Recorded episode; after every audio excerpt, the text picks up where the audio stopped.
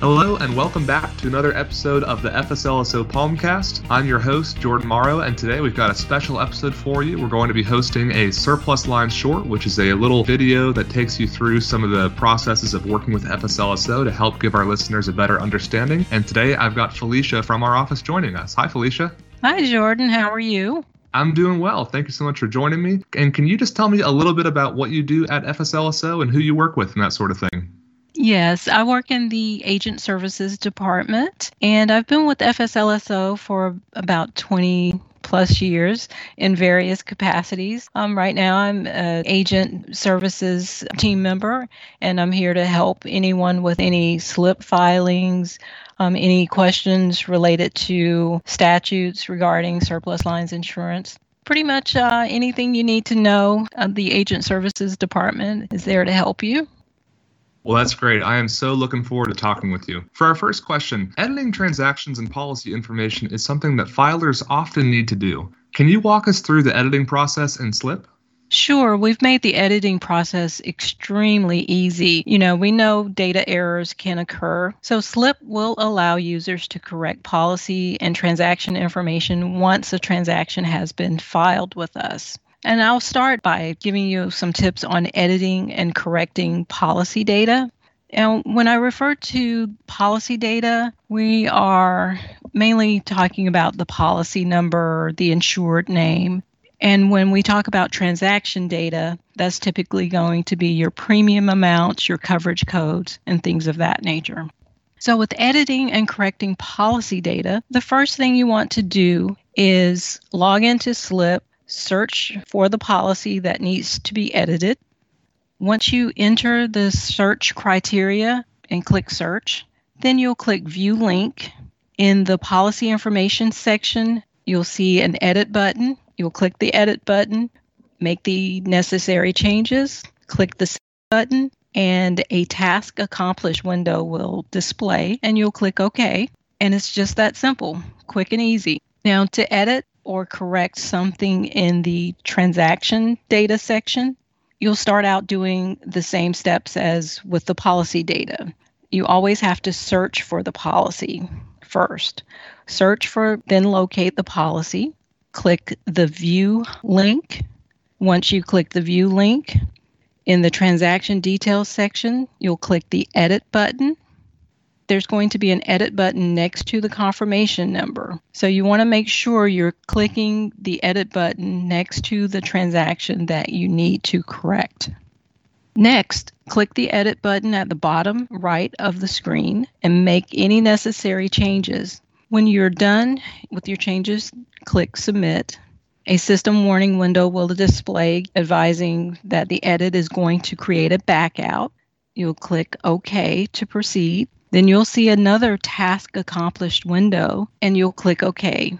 And you want to be aware that modifications to transaction data will create a reverse transaction, which is displayed in the transaction details section. Great. There's a lot of good information there. And if you're listening and you're a little bit confused about anything you heard, don't worry. At the end of this episode, we're going to get Felicia to give us her phone number and email address, and we can contact her with any questions that we have. And similar to the first question, how can a filer perform a backout in SLIP? Sure. Again, you always start by searching for the policy that you need to back out. And you'll want to use a backout in situations where you have entered a policy that really doesn't need to be there or a policy transaction that really does not need to be in the system. And a backout is just reversing a transaction. So, to remove a transaction from a policy that was filed in error, we'll search for the policy in SLIP using the Policy tab, enter the previously filed policy number or other search criteria, select the View link in the Transaction Details section, click the Edit button next to the confirmation number for the applicable transaction.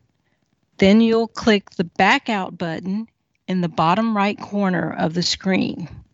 A message will appear verifying the back out. Click OK.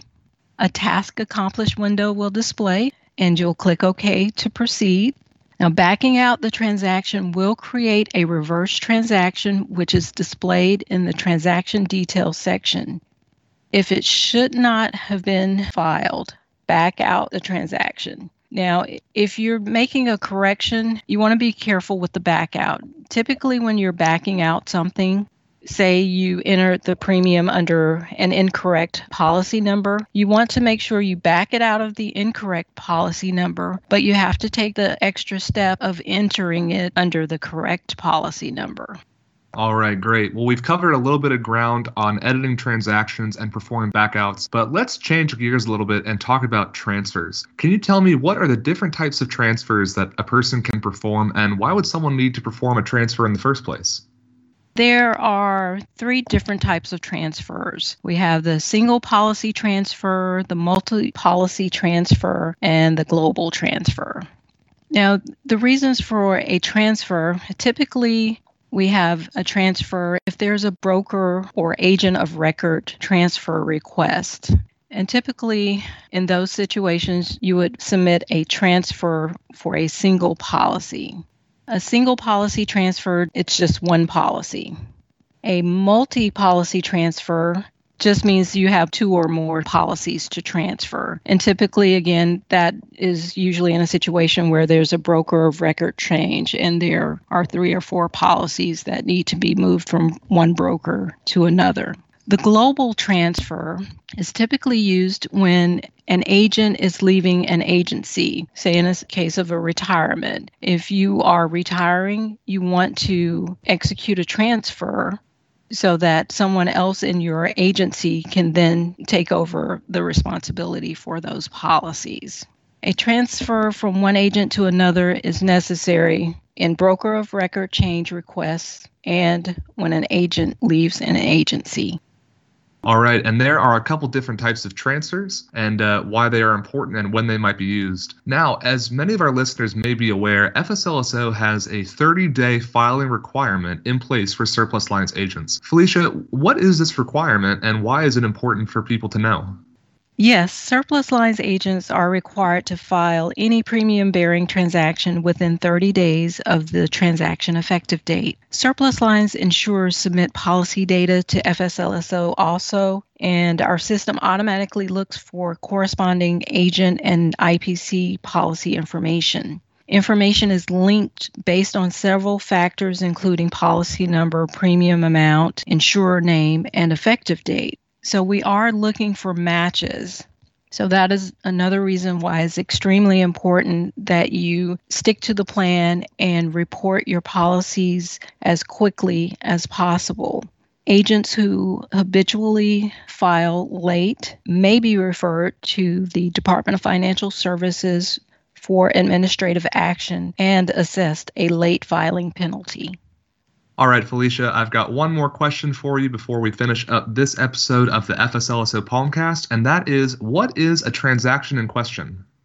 That is an excellent question. Those are transactions that we've received that have not been accepted, and they might not have been invoiced either. So it's very important once you make a submission to look at your confirmation number and any confirmation number that begins with the letter Q has been questioned.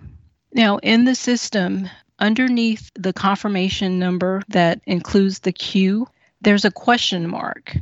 And at any point, you can hover over that question mark and it will give you the TIQ reason or TIQ type.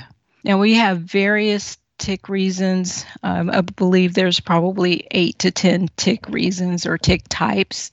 We do have that information on our website as well as in the SLIP help guide. So if you're unsure of why a transaction has been questioned after hovering over that question mark and you're not sure what to do, for instance, you might get one that says standalone 2 or SA2. That means typically means we have a additional premium but have not received the new business or renewal. And all of those details can be found on our website as well as in the SLIP help guide. And if after reading those explanations or descriptions of the TIQ, you're still not sure what needs to be done to correct the TIQ, you can always feel free to call the Agent Services Department and we'll be willing to help you and walk you through correcting that TIQ. Well, Felicia, thank you so much for coming on this episode of the FSLSO Palmcast and shining some light on these topics. Now, we have covered a lot of ground today and talked about a lot of different things. If any of our listeners have some questions that have arisen from the topics that we've talked about, how can they get in touch with you for further clarification? The easiest way to reach out to me would be by phone. My phone number here is 800 562 4496, extension 105. I can also be reached by email. My email address is fmeredith at fslso.com. All right, Felicia, thank you again for coming on this episode of the FSLSO Palmcast. And if you're listening, be sure to follow us on social media. You can find us on Twitter, Facebook, Instagram, and LinkedIn. And feel free to find us on Spotify, Apple Podcasts, Stitcher, and Google Music to listen to other episodes of the FSLSO Palmcast as well. Thank you for listening, and we'll talk to you in the next episode.